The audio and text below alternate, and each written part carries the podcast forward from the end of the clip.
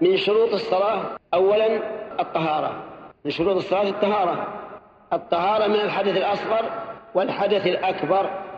الحدث الأصغر ما أوجب الوضوء والحدث الأكبر ما أوجب الغسل. لقول النبي صلى الله عليه وعلى آله وسلم لا يقبل الله صلاة بغير طهور. ولا فرق في الصلاة النافلة أو الفريضة. ولا فرق بين صلاة لها ركوع وسجود وصلاة ليس لها ركوع ولا سجود.